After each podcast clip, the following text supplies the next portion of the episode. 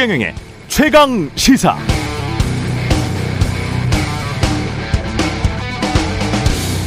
네, 헌법 66조 대통령은 국가의 원수이며 외국에 대하여 한국을 대표합니다. 그래서 대통령의 말, 태도 하나하나는 신중하고 사려 깊어야 합니다. 헌법 1조 대한민국 민주공화국이고 대한민국의 주권은 국민에게 있습니다. 모든 권력은 국민에게 있지만 대통령은 외국에 대하여 한국을 대표합니다. 그래서 대통령의 언행은 주권자인 국민을 대표하고 대통령의 언행이 국민의 자존심에 영향을 미치는 건 당연합니다. 기자회견이라는 것도 대통령이 기자들에게 말하는 게 아닙니다. 기자들은 국민을 대신해서 한국 최고 권력에게 질문하는 것이고 대통령은 그 질문에 대한 답을 국민에게 하고 있는 겁니다. 그런 의미에서 국민을 대신해 한국을 대표하는 대통령에게 질문하는 방송 기자가 A를 갖춰야 한다는 말 맞습니다. 엉겁결에 슬리퍼 신고 나왔다가 카메라에 찍힌 건 대통령뿐만 아니라 국민에 대한 A에도 벗어나죠. 마찬가지 아니 훨씬 더 엄격한 기준이 적용되어야겠습니다. 한국을 대표하는 대통령이 출근하면서 머리에 까치집 하고 나와서 카메라에 찍힌다거나 외국에 나가 이 베이비라고 욕하다가 카메라에 찍힌 건 부끄러운 일입니다. 국민을 대표하는 대통령이 주권자인 국민 망신시킨 겁니다. 국민에 대한 A가 아니죠. 그런데 대통령은 본인의 무례함을 진솔하게 사과하지도 않으면서 집권 여당과 대통령실은 대통령 대신 언론사 탓, 일개 기자 탓만 하고 있습니다. 민주공화국으로서의 대한민국 국격이 훼손당하고 있는 것 같습니다. 저만 그렇게 느끼는 건가요?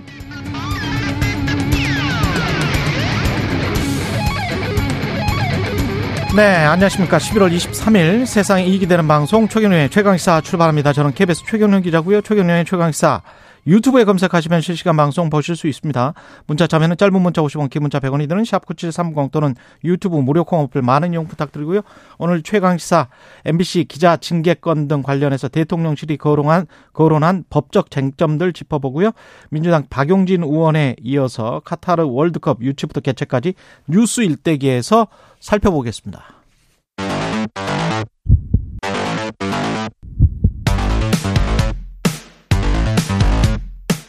오늘 아침 가장 뜨거운 뉴스 뉴스 언박싱 네 뉴스 언박싱 시작하겠습니다. 민동기 기자 김민아 평론가 나와 있습니다. 안녕하십니까? 안녕하십니까?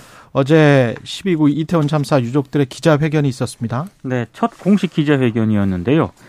희생자 이상은 씨 아버지가 딸에게 보내는 편지를 읽으면서요. 국민의 생명과 안전을 위해 국가가 뭘 했는지 이제 답을 달라 이렇게 얘기를 했습니다.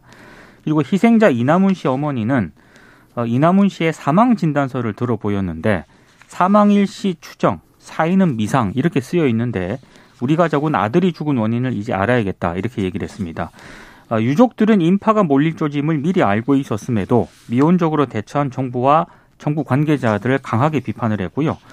참사 희생자인 배우 이지한 씨 어머니 같은 경우에는 어, 이번 참사는 초동 대처가 제대로 이루어지지 않아 일어난 인재이며 부작위에 의한 살인 사건이라고 또 얘기를 했습니다. 아, 그리고 고 이민아 씨 아버지 이종관 씨는 희생자 명단 공개로 감론을박하게 만든 것도 결국 유족이 만나는 공간을 정부가 제공하지 않아 발생한 문제다 이렇게 지적을 하기도 했는데요. 어제 참사 희생자 34명의 유족들은 어, 대통령의 공식적인 사과 그리고 부실 대응 책임자 조사와 문책 진상 책임 규명 과정에 피해자를 동참을 시킬 것 그리고 유족 및 생존자 간 소통 기회 마련, 희생자 추모 시설 마련, 참사의 정부 책임 공식 발표 이렇게 여섯 가지를 정부에 요구를 했습니다. 유족들이 자신의 목소리로 정부에 요구를 한 것이기 때문에 정부 입장에서는 충분히 이제 전향적으로 이러한 유족들의 요구를 받아들이는 방안을 여러 가지로 이제 강구해야 될 걸로 보이고요. 이렇게 유족들이 같이 모일 수 있게 하고 서로 정부 대응에 대해서 어떤 점에 있어서 부족했는지 설명할 수 있게 하고 또 거기에 대해서 정부가 납득할 만한 어떤 설명을 하고 이런 과정이 있어야 이 참사에 대한 어떤 국민적인 극복 내지는 치유 이런 것들이 되는 것인데 그동안 정부가 이 부분에 있어서는 충분한 역할을 하지 못했던 것 같아요.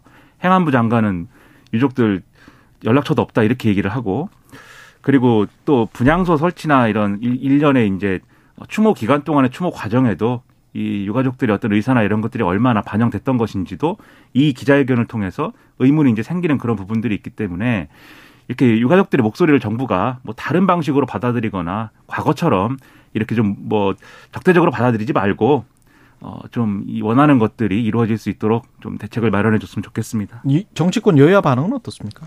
일단 민주당 같은 경우에는 송구하다는 입장을 내놓으면서요. 박홍근 민주당 원내대표가 국회가 국정조사를 더는 미뤄서는 안 된다 이런 입장을 내놓았습니다. 그리고 이정미 정의당 대표 같은 경우에는 우리 모두가 죄인이다. 유가족 요청 사항들은 책임 있는 정부라면 당연히 취했어야 할 일들이다. 이렇게 얘기를 하기도 했습니다. 국민의힘은 공식적인 입장은 내지 않았고요. 다만 일부 의원들이 유족 기자회견은 민변에서 유족과 접촉해서 한 것이다. 이런 입장을 밝히기도 했는데 지금 국정조사를 두고 여야가 온도차가 상당히 좀 있지 않습니까? 예. 민주당이 어제 국정조사와 관련해서 24일 국회 본회의에서 국정조사 계획서를 채택을 해야 된다 이런 입장을 밝히면서도 만약에 국민의힘이 국정조사 특위 명단을 제출하면 예산안 처리 이후에 국정조사를 실시할 수 있다. 이렇게 입장을 밝혔습니다. 그러니까 수정안을 좀 제시를 한 셈인데요. 여기에 대해서 주호영 국민의힘 원내대표는 일단 민주당이 제안한 최종안을 받아본 다음에 오늘 의원총회에서 결정을 하겠다. 이렇게 입장을 내놓았습니다. 그러니까 지금 주호영 원내대표 좀 국정조사 관련돼서는 곤란한 처지인데 앞서 이제 말씀 전해 주신 뉴스에 보면은 이 유족들도 유가족들도 이 수사와 국정조사 병행됐으면 좋겠다라는 입장이거든요. 그렇습니다. 이분들의 경우에도 그렇기 때문에 국정조사가 진행이 잘 되는 게 필요한데 일단 이 21일 월요일 날 국민의힘은 오전에 의원총회를 열어가지고 수사가 먼저다. 아, 국정조사는 그 이후에 뭐 수사가 미진하면은 얘기를 하자라고 의견을 모은 상황이었습니다.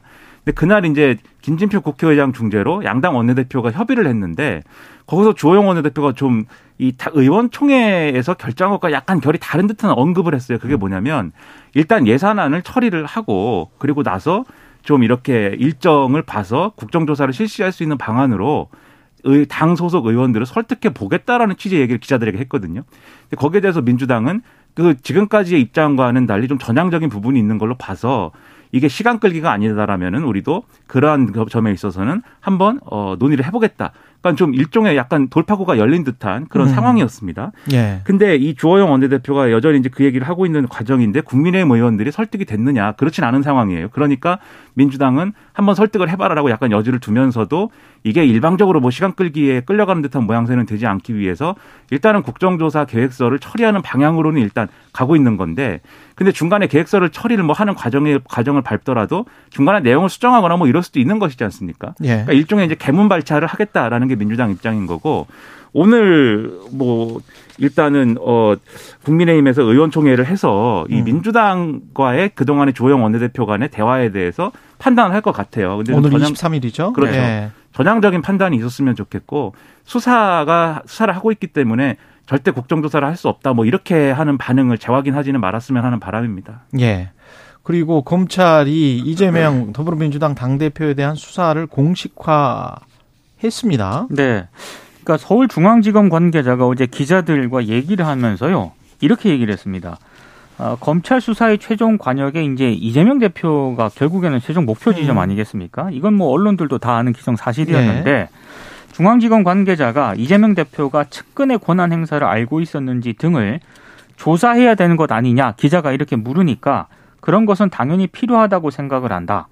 정 실장과 김 부원장이 권한과 힘을 갖게 된 게 결국 이재명 대표와의 관련성 때문이라는 게 검찰의 판단 아니냐 이런 질문에도 이재명 대표와의 관련성 때문에 가지게 됐다라고 본다. 그래서 음.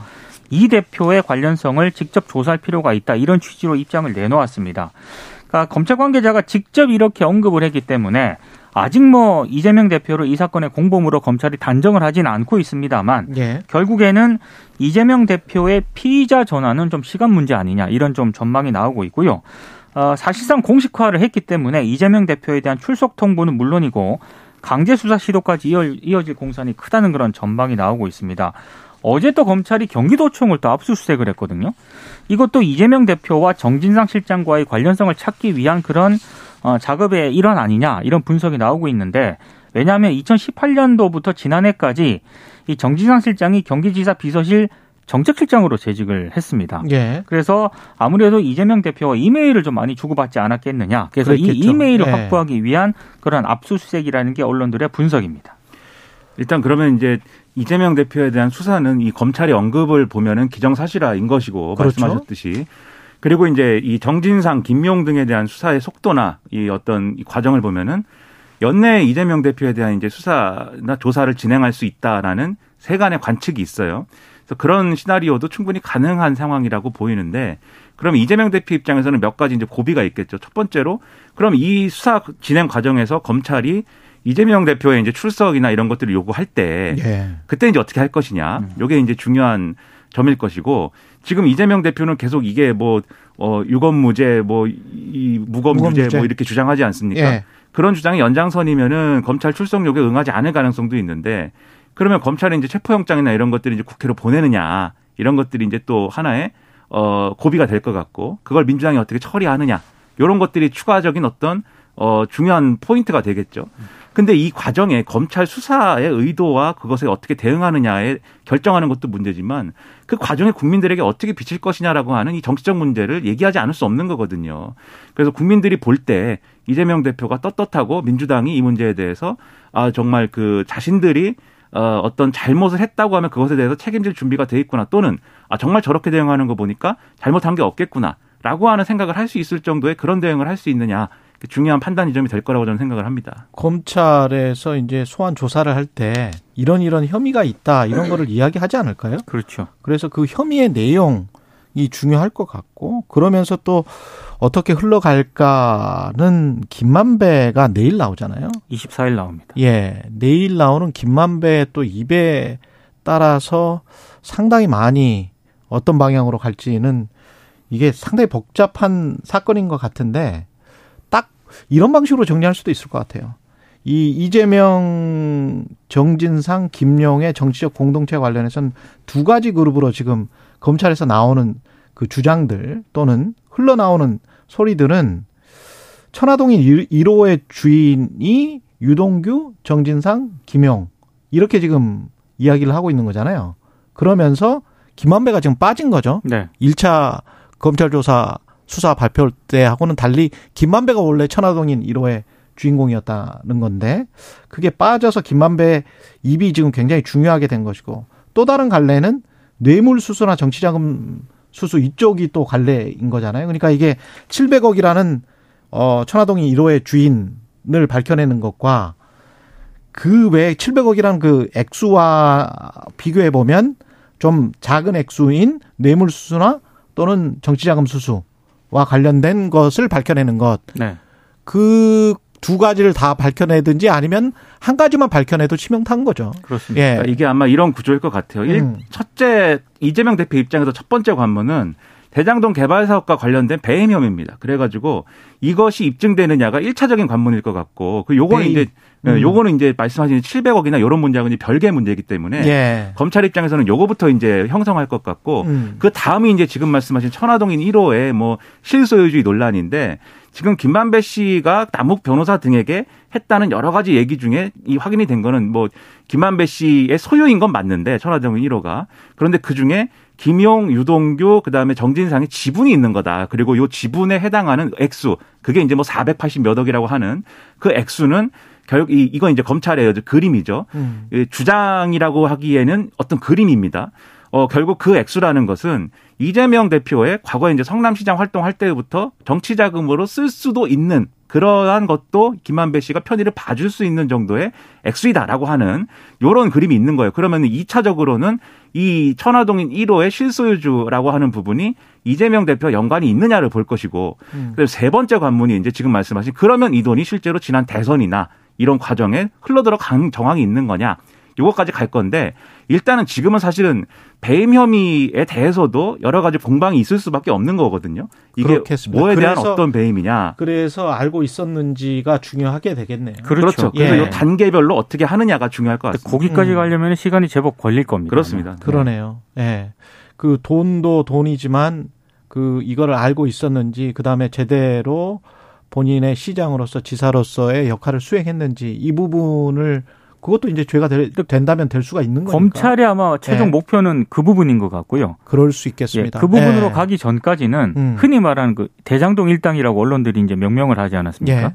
이 지금 대장동 일당들이 각자 도생 움직임을 보이고 있거든요. 지금 다 이익이 달라요. 그렇습니다. 그래서 아마 내일 네. 이제 출소하는 김만배 씨 역시 본인의 이해관계에 따라서 여러 가지 또 진술할 가능성이 있습니다. 그러니까 어제도 말씀드렸습니다만 남욱 변호사가 지금 이제 재판 중에 한 여러 가지 발언들은 지금 뭐 김순환 전 검찰총장 이야기도 하고 맞습니다. 그렇습니다. 예. 예. 이게 대부분은 김만배 씨로부터 들었다. 또는 맞아요. 유동규 씨로부터 들었다. 요거거든요. 근데 또 유동규 씨로부터 들었다는 얘기의 상당 부분은 김만배 씨와 관련된 얘기예요. 맞습니다. 그러니까 맞아요. 김만배 씨가 어떤 입장을 표명하느냐가 중요하고 그다음에 김만배 씨가 이제 진실을 얘기해야겠죠. 당연히. 이거 뭐 거짓말을 해야 되는 건 아닌데. 그 링커 정관계 링커는 지금 김만배로 보입니다. 음. 그렇죠. 예. 그 그런데 진실을 얘기해야 되는데 이미 근데 김만배 씨가 문제가 뭐냐면 지금 남욱 변호사 등 대장동 일당들에게 얘기한 진실이 버전이 여러 가지가 있어요. 그러면 이 이것 중에 뭐가 진실이다라고 얘기하는 거는 사실 김만배 씨의 어떤 심증에 달린 부분이 심경에 달린 부분이 분명히 있거든요. 음. 그래서 이런 것들이 수사에 어떻게 반영되느냐 이 부분을 봐야 될 것 같고 김수남 전 촌장 총장 얘기는 이제 재판 과정에 검사가 남욱 변호사한테 물어본 거지 않습니까? 예. 김수남 전 촌장이 대장동 개발이나 이런 논의할 때 어떤 역할이었느냐에 대해서 논의를 한 건데 이게 또 지금 검찰이 주되게 수사하고 있는 대장동 일당들에 대한 혐의하고 그다음에 55 클럽이라고 하는 요 부분하고의 어떤 공통부모 같은 지금 부분이 지금 생긴 거예요. 그 요거에 대해서 검찰이 김수남 총장과 관련돼서 전 총장과 관련돼서 이 50억 클럽이라는 부분에 대해서는 좀 비껴가면서 그 부분은 또 이 대장동 일당에 대한 수사에만 또 이 집중을 한다라고 하면 좀 얘기가 이상해지지 않습니까? 결론적으로 이것도 50억 클럽에 대한 수사로 가야 된다 이런 얘기로 갈 수밖에 없겠죠. 예. 대통령실이 김건희 여사 사진에 그러니까 캄보디아에서 찍은 그 아픈 아이 안고 있는 그 사진에 조명을 썼다라는 의혹을 제기한 민주당 장경태 의원을 고발했습니다. 형사 고발했습니다. 허위사실 유포 혐의인데요. 아, 형사 고발? 네. 네. 일단 대통령실이 특정인을 형사 고발한 것 자체가 정부 출범, 윤석열 정부 출범 이후 처음이고요. 국회의원을 상대로 법적 조치를 취한 것 동안 굉장히 이례적이다라는 평가가 나오고 있습니다. 세 가지 이유를 들었거든요. 첫 번째는 이 장경태 최고위원이 가짜 뉴스를 공당의 권위 있는 회의에서 퍼뜨렸다. 두 번째는 조명이 없었다고 계속 설명을 했는데도 허위 사실을 계속 부각을 했다. 세 번째는 외교 국익을 침해하고 국민 권익에 손해를 끼쳤다. 이게 이제 대통령실의 입장입니다. 아, 일각에서는 좀 국면 전환을 위해서 대통령실이 이례적으로 좀 강경 조치를 취한 것 아니냐 이런 분석도 나오고 있습니다. 지금 왜냐하면 뭐 MBC 전용기 탑승 배제라든가 또 출근길 문답 중단 이것 때문에 언론과 굉장히 대척점에 서 있지 않습니까? 이제 이런 상황에서 어, 장경태 최고위원 같은 경우에는 뭐 조명 동원이라든가 컨셉 촬영 주장을 나름대로는 좀 음. 근거가 약한 것으로 대통령실이 판단을 하고 이건 좀 강경하게 좀 대처를 해도 되지, 되겠다 이런 판단을 한 것으로 보이는데요.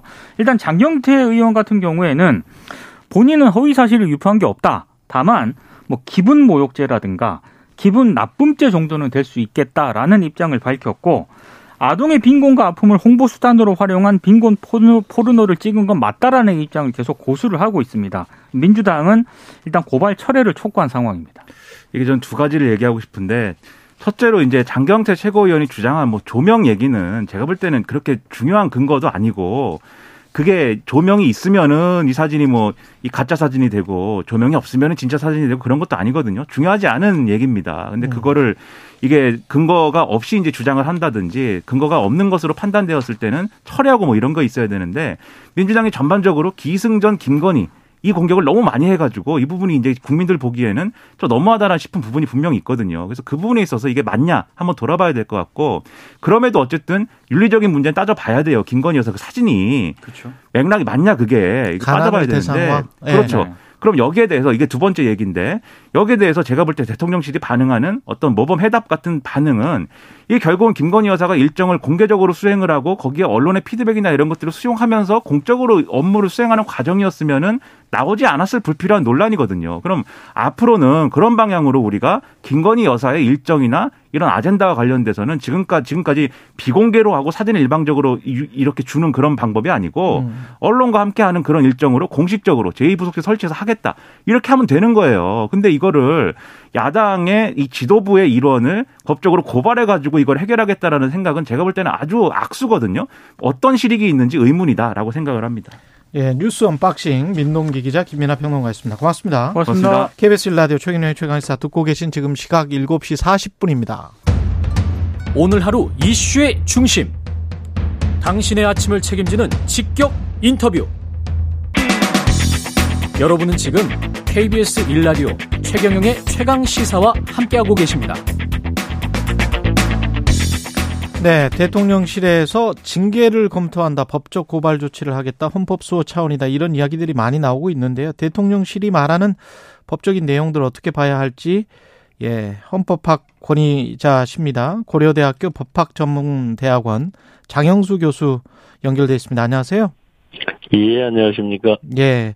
교수님, 일단 그 윤석열 대통령 약식 기자회견에서 대통령실 비서관과 이제 설전을 벌였어요. MBC 기자가.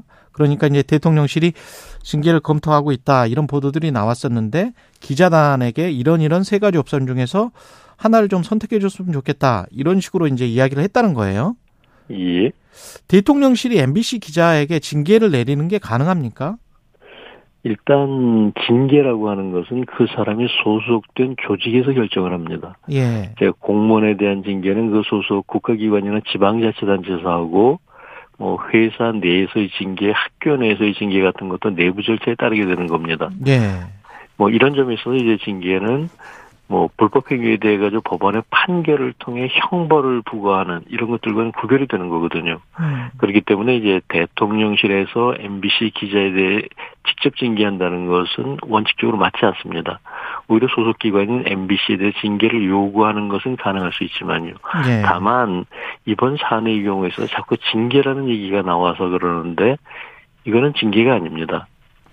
이제 우리가 법적으로 얘기하는 징계라고 하는 것은 파면이나 해임, 그렇죠. 뭐 정직, 예. 감봉, 견책 이런 것들인데 예. 지금 현재는 오히려 대통령실 이용과 관련된 제재 조치라고 보는 게 맞습니다. 아, 제재 조치. 그러면 그런 제재 조치는 할 수 있습니까? 거기에 대해서 이제 법적인 근거가 있어야 되는데 예. 지금 이제 대통령실 그 출입 기자 등록 및 운영에 관한 규정을 근거로 들고 있죠. 어. 근데 그 그리고 이제 예, 말씀하십시오.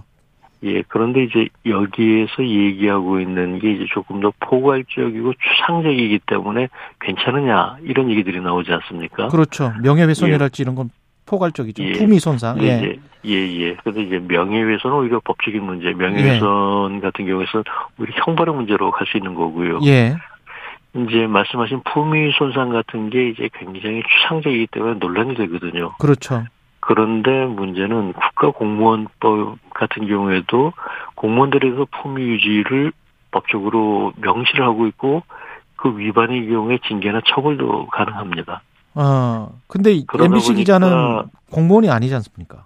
아, 그런데 이제 이 규정에서 그런 식으로 품위 손상이라고 규정한 것도 가능하다는 얘기죠. 아, 규정은 그렇게 하는 게 가능하다. 그렇죠. 결국은 이 품위 유진이 품위 손상이니 이런 것들이 일반적으로 법에서 많이 쓰이고 있는 것들이고 예. 추상적이기 때문에 참 곤란한 점도 있지만 또 이렇게 하지 않고서는 좀 포괄적으로 규정하기 힘든 이런 부분들이 있기 때문에 예. 이걸 무조건 이런 규정은 유례가 없고 그렇기 때문에 말이 안 된다. 예. 이렇게 보기는 어렵다는 것이죠. 그러면 그 규정을 적용해서 MBC 기자를 말씀하신 대로 제재를 하는 것 그건 예. 가능합니까? 일단 규정상으로는 가능합니다. 아, 그렇군요. 그럼 아까 말씀하신 대로 어 말씀하신 무슨 대, 대통령실이 MBC의 예. 요구에서 이 기자에 관한 어떤 인사나 출입실 예. 정지랄지 출입 기자 예. 정지랄지 이런 거를 요구하는 거는 어떻게 보세요? 그건 그거대로 이제 또 가능하죠. 방송법이나 그게 이제 이런 것들 때문에 불가능한 경우는 없습니까? 음, 그렇지는 않습니다. 그렇지는 않습니까? 예. 예. 그러면 이게 지금 저 언론계에서는 어, 언론을 탄압할 수 있다 이런 식으로 해서 표현의 자유를 압박할 수 있다 이렇게 지금 이야기를 하고 있잖아요. 예. 그거는 어떻게 보세요? 법적으로는? 음, 그런 부분에 있어서는 예. 구체적인 사실 판단의 문제거든요. 사실 판단의 문제다. 예, 왜냐면은 이 품위 손상의 정도라고 하는 게 얼마나 중대하냐에 따라서 예. 이게 이 정도라면은 뭐 아까 말씀드린 제재 조치로서 뭐 출입 제한이든지 뭐 혹은 출입 교 기자 교체든지 이런 것들을 뭐 대통령실이 직접 결정하는 게 타당하다라고 볼 수 있는 그런 경우도 있고 또또이 품위 손상의 정도가 그 정도로 심각하지는 않다라고 음. 판단하는 경우도 있을 거고요. 예. 그 그것은 이제 실제로 얼마나 심각하냐에 대한 문제고 그거는 일차적인 결정권은 이제 일단 대통령실에 있는 거고 예. 그런데 그것이 진짜로 이- 이 정도를 가지고 품위 손상이라고 봐서 예. 이렇게 제재를 가는 건 과도하다라고 본다면 다시 이제 법원에 가가지고 그 그렇겠죠. 조치의 정당성 여부를 다툴 수밖에 없습니다. 그래서 MBC 기자의 전용기 탑승 배제를 가지고 MBC가 지금 헌법 소원하겠다라고 이야기를 한 거잖아요. 예. 반대로 윤석열 대통령은 전용기 탑승 배제와 관련해서 헌법 수호 차원이다 이렇게 이야기를 한 것이고. 예, 그 전용기 탑승 문제 같은 경우에 있어서는 예. 일단 조금 달리 봐야 되는 것이요. 예. 지금 여기에 대해서 이제 언론사에 대한 제한이라는 말을 많이 하지 않습니까? 그렇죠. 예, 그런데 이제 헌법 수호 차원이라는 것도 과장된 표현이지만 예. 이 언론의 자유라 자유에 대한 제한이라고 보는 것도 적절하지는 않습니다. 어. 왜냐하면 이제 언론의 자유를 구성하는 취재의 자유나 편집의 자유, 보도의 자유 등에 대해서 직접적으로 제한을 가하고 있는 건 아니거든요. 예. 오히려 다른 언론사에 비해서 차별적 대우를 한 것, 평등권 침해를 얘기하는 게 맞습니다. 아, 차별적 대우 평등권 침해. 그렇죠. 그러니까 다른 언론사는 탑승시키면서 왜 우리만 빼놓느냐. 아. 그 빼놓는 것이 도대체 합리적 이유가 있느냐. 어. 이걸 이제 다투는 게 맞는 거고요. 예. 그거는 헌법적 차원입니까? 아니면은 어떤 다른 평등권도 헌법적 차원이 될 수 있습니다. 아, 그렇군요. 다만 이제 예. 대통령실이 주장하는 것처럼 MBC가 왜곡 보도를 한 게 사실이라면 예. 그건 차별의 합리성이 있는 거고 또 그렇지 않다면 불합리한 차별이 되겠죠. 아, 그렇군요. 그러면은 다시 그 가짜 뉴스라고 규정했던 이 땡땡 바이든 날리면 그 논란으로 다시 돌아가야 되는 거네요. 그렇죠. 그런데 이제 음. 저는 대통령실이 이 부분에 있어서 조금 경솔했다라고 생각하는 게요. 예. 뭐 이게 사실로 확인된 이후라면은 이 전용기 탑승을 해서 배제했다고 해서 아무 문제가 없습니다. 가짜 뉴스라고 판명됐다면 예. 예. 그런데 판명된 게 아니라 대통령실의 판단은 그런데 MBC가 인정한 것도 아니고 혹은 법원이나 이런 판결을 통해 가지고 객관적으로 확인되지도 않은 상태에서 일단 먼저 배제를 한 음. 이게 이제 좀 경솔했다라고 보는 것이죠. 그렇군요. 그러면 경솔했다는 차원을 넘어서 이게 헌법을 어긴 행위까지도 볼 수 있습니까? 어떻게 보세요? 그거는 이제 말씀드린 것처럼 예. 이 가짜 뉴스가 맞느냐, 음. 외국 보도가 맞느냐가 명백한 사실로 드러났다면 아. 그러면은 뭐 이런 식의 어떤 제 기능을 못하는 언론사를 탑승시킬 수 없다라고 하는 것도 정당성을 갖게 되거든요. 그러면 헌법재판소에서 이거는 판단을 해 볼 수가 있겠군요. 그렇죠. 이제 그런 것들에 대한 확인 이후에 이 전용기 탑승 배제가 정당하다 안 하다에 대한 최종적인 결론이 나올 수 있을 겁니다. 그러면 MBC 입장에서 헌법 소원을 제, 제기를 한 거는 타당한 조치입니까? 어떻게 보세요? 뭐 사실이 아니라면 외국 사실이 아니라면. 사실이 아니라는 전자에선 타당한 거죠. 아, 그렇군요. 그러면 고발 조치와 관련해서 다른 것도 있는데 대통령실이 지금 민주당 장경태 최고위원을 허위사실 유포로 고발하겠다 이렇게 소송을 제기했단 말이죠. 이해합니다. 예. 이번 정부 들어서는 처음인데 이거는 어떻게 보십니까?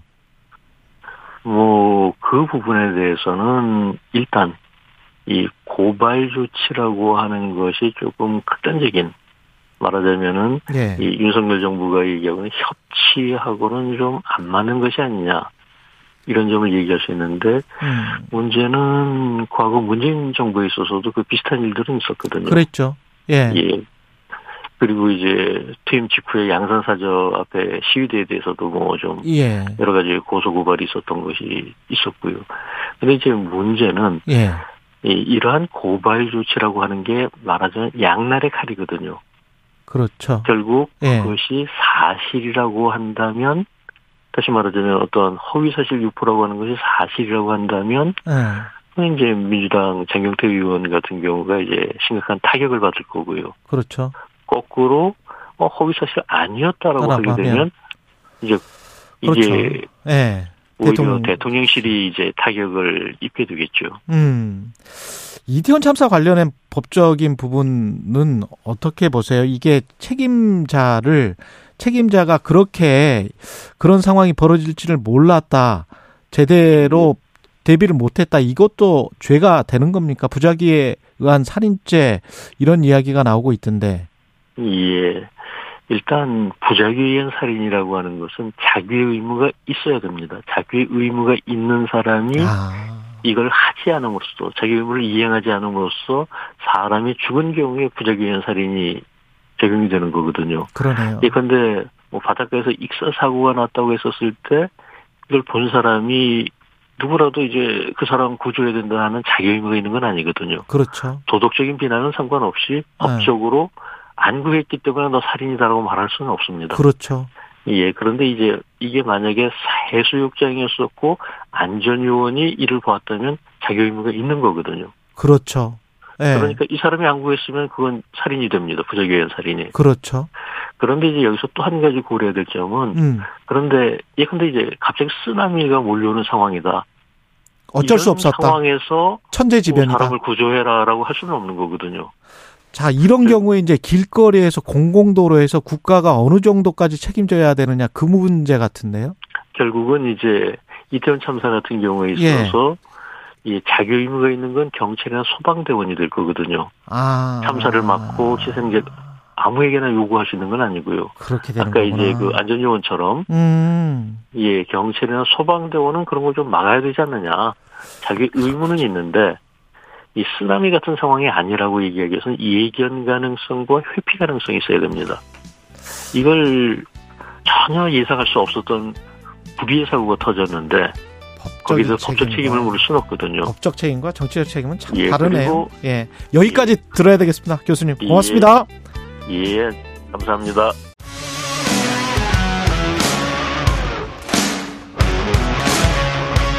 오늘 하루 이슈의 중심 최경영의 최강 시사. 네, 국회가 5년 만에 삼성생명법이라고 불리는 보험업법 개정안 논의에 착수했습니다. 어제 정무위 법안 심사 소위에 상정됐는데요. 이 법안 발의한 박용진 더불어민주당 의원 나오셨습니다. 안녕하세요. 네, 안녕하세요. 예, 오랜만에. 뵙습니다. 예. 삼성생명법은 몇 번 설명을 해 드려도 어떤 법인지 잘 모르시는 분들이 많을 것 같아요. 이 보험, 보험업법 개정안. 예. 어떤 법이죠, 이게? 그, 뭐, 보험업, 은행, 증권, 다 이게 금융업은 남의 돈, 고객 돈을 가져다가 그렇죠. 대출해 주거나 투자해서 돈을 버는 남의 그렇죠. 돈으로 장사하는 그런 업이라서 뭐 규제도 많고요. 음. 어, 또 그것에 대한 감시도 뭐 많죠. 그게 당연한 일 아니겠습니까? 예. 보험업에도 여러 가지 그런 규제가 있는데 보험업 고객들의 돈을 가지고요. 음. 보험회사가 계열사 특수관계인들의 음. 관련된 주식에 투자하는 거 일정한 제한을 뒀어요. 예. 그래서 총자산의 3% 이내로만 투자할 수 있도록 되어 있는데 예. 삼성전자는 삼성생명의 이제 계열사 아니겠습니까? 그렇죠. 예, 그런데 삼성생명이 삼성전자의 주식을 예. 약한 8.2% 정도를 가지고 있어요. 그렇죠. 엄청나죠. 그러니까 예. 국민연금 다음으로 많은데 예. 그 돈이 다 이제 고객 돈인데 그거를 지금 이 현행 시가로 보면 예. 어 3%를 훨씬 오버하는 그 비율이죠. 지금 뭐 시가총액이 한 400조로 따지면 네. 48에 32, 32조 원 정도 되는 거죠. 그중에 그러니까 이제 3% 정도를 빼고 예. 하면은 한 20몇 조 정도가 그렇죠. 어, 오버되어 있는 상태. 삼성생명의 시가총액을 훨씬 더 상회하는 액수가 돼 버립니다. 근데 예. 왜그 법은 시퍼렇게 살아있는데 이런 음. 일이 벌어지느냐. 음. 삼성으로서는 삼성 생명을 통해서 삼성전자를 그 우회 지배하려고 하는 예. 예, 이재용 그 회장 일가들의 이익을 위해서 복무하는데 답답한 건 삼성 생명이 그 돈을 예. 사실은 투자를 해서 엄청나게 잘 투자한 거 아니겠어요? 그렇죠. 좀 천, 평균 1,070원 정도 하던 때에 투자해서 1,070원에 투자를 했어요. 예, 지금은 뭐 6만 몇천 원. 그렇죠. 어, 이렇게 크게 됐으니까 그동안에 계속 이제 배당도 받고 예, 이거를 엄청난 어, 거죠. 원래는 네. 그 고객들한테 다시 음. 유배당 계약자들과 삼성생명 주주들에게 돌아갈 수 있도록 음. 어, 수익을 실현해야 되는데 그렇게 하지 않고 그냥 쥐고만 있는 거에 의결권을 행사하기 위해서 근데 그거를 장부가로 그때 취득한 원가로 지금 가지고 있다는 거잖아요. 그렇죠. 이게 문제죠. 그러니까 예. 모든 그 구- 글로벌 스탠더드 회계 기준은 예. 이제 시가로 해라. 왜냐하면 그 그렇죠. 위험 정도를 측정하려면 이게 현재 얼마나 돈 돈의 규모가 얼마나 되는지 시가로 평가해야 되는데 이미 상장돼 있고 그 시장 가격이 나와 있으니까. 2022년에 시가로 평가하는 게 아니라 어 1988년 덕선이가 뛰어다니던 1988 그 시점에 삼성생명이 삼성전자 주식을 사던 예. 천 원대. 가격으로 평가를 하니까 예. 지금 이 위험도를 측정하려고 하는 보험업법의 취지를 완전히 위반하고 있는 거죠. 예. 이재용 회장만을 위해서. 근데 이제 그렇게 하면 삼성생명은 그렇게 삼성전자 지분을 계속 쥐고 있을 수 있다는 이점이 있고 그렇죠. 그럼으로써 삼성전자의 지배권은 이종 일가에게 계속 이렇게 보존돼 올 수 있었던 거 아닙니까? 예, 예. 이 보험업법 때문에. 그렇습니다. 그런데 이 조항을 바꾸면 국민들에게는 뭐가 좋습니까? 일단 네. 뭐 아주 그냥 원칙적으로는 음. 공정과 상식이라고 하는 시장 질서를 아. 잘 지킨다. 예. 법의 정신이 살아 있네. 이런 거고요. 예. 700만 명 대 1. 700만 명 대 1. 이거를 딱 기억해 주십시오. 아. 일단 유배당 계약자들 당신의 보험료로 돈 벌면 배당해 드릴게요 라고 했었던 삼성생명의 유배당 계약자들이 한 160만 명 정도가 계신데요. 예. 그분들한테 이 삼성생명이 했었던 애초에 계약을 이제 실현할 수 있는 일이 된 거죠. 160만 예. 명 플러스 어. 삼성생명 주주들에게도 배당이 실현될 테니까 어. 그분들도 돈 버는 일이죠. 12만 명. 예. 삼성전자 주주가 한 500만 명 있는데 이분들은 왜 돈을 버냐? 예. 이분들 같은 경우는 삼, 실제로 삼성생명에 보유한 주식이 시장으로 나오는 게 엄청난 규모예요. 그렇죠. 근데 이거를 단시간에 바로 팔라는 건 아니고요. 제 법에는 최장 7년까지 시간을 음. 둬서 천천히 팔려는 거네요. 왜냐하면 시장이 충격 주지 않도록. 예.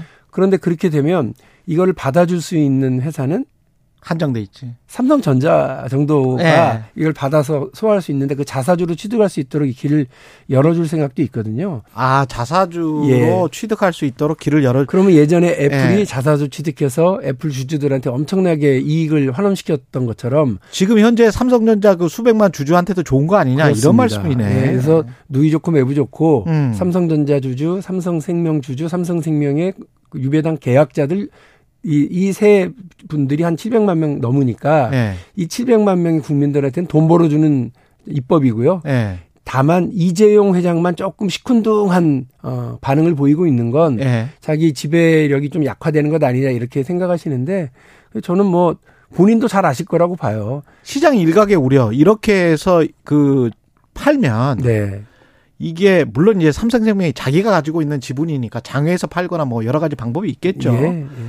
그럼에도 불구하고 혹시 삼성전자라는 엄청나게 좋은 기업이 해외 투자가들이나 뭐 사모펀드나 이런 애들한테 넘어가는 거 아니냐. 맨날 이제 걱정하는 게 예, 이거였잖아요. 예. 국회에서도 여기 우려를 표하는 의원님들이 이제 그런 입장을 말씀하시는데 예. 삼성 쪽에서는 아주 적극적으로 이거를 자극하는데 정확하게 말씀드리면 혹세 무민하고 있다 삼성 혹세 모문이다. 측에서 예. 그러니까 지금도 삼성전자의 외국인 지분은 50%가 넘잖아요. 음. 그렇다고 삼성전자가 외국 기업은 아니잖아요. 그렇죠. 예, 그리고 예. 뭐 지배력이라고 해봐야 예전에 엘리엇이라고 하는 투, 투기 국제 투기 자본이 삼성한테 막 이렇게 저렇게 의견 내고 그랬는데 그렇죠. 그때 큰 소리 칠 때 지분이 아. 0.6밖에 안 돼요. 음. 근데 삼성은 지금 이재용 그 부회장 일가가 직접적으로 삼성물산 통해서 또. 예, 삼성물산 통해서 일가가 가지고 있는 것도 있고 계, 계열사들 통해서도 지배하고 있는 게 20%가 넘어요. 예.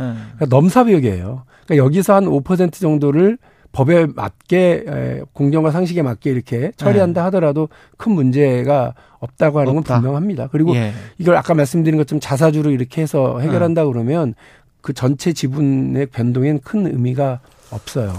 금융투자세 관련해 가지고 네. 그 금융투자 소득세는 이거는 어떻게 해결될 것 같습니까? 아직은 좀 팽팽한데 예. 한 40일 정도의 협상 시간이 좀 남아 있기는 하거든요. 아, 근데 그렇군요. 저 기본적으로는 그 해외에도 이런 금투세 형식의 자본소득세가 있잖아요. 있죠. 다 그래서 있죠. 저는 2년 전에 합의한 이 과세 방침과 방향은 맞다고 생각을 합니다. 음. 그래서 그런데 이제 그걸 2년 동안 아무런 준비를 하지 않은 채로 그 이- 이제 와서 이거 좀 유예 또 합시다라고 얘기하는 그 금융 당국과 정부의 태도에 좀 뭐 일단 비판의 첫 번째 음. 지점이 있다고 좀 보고요. 예.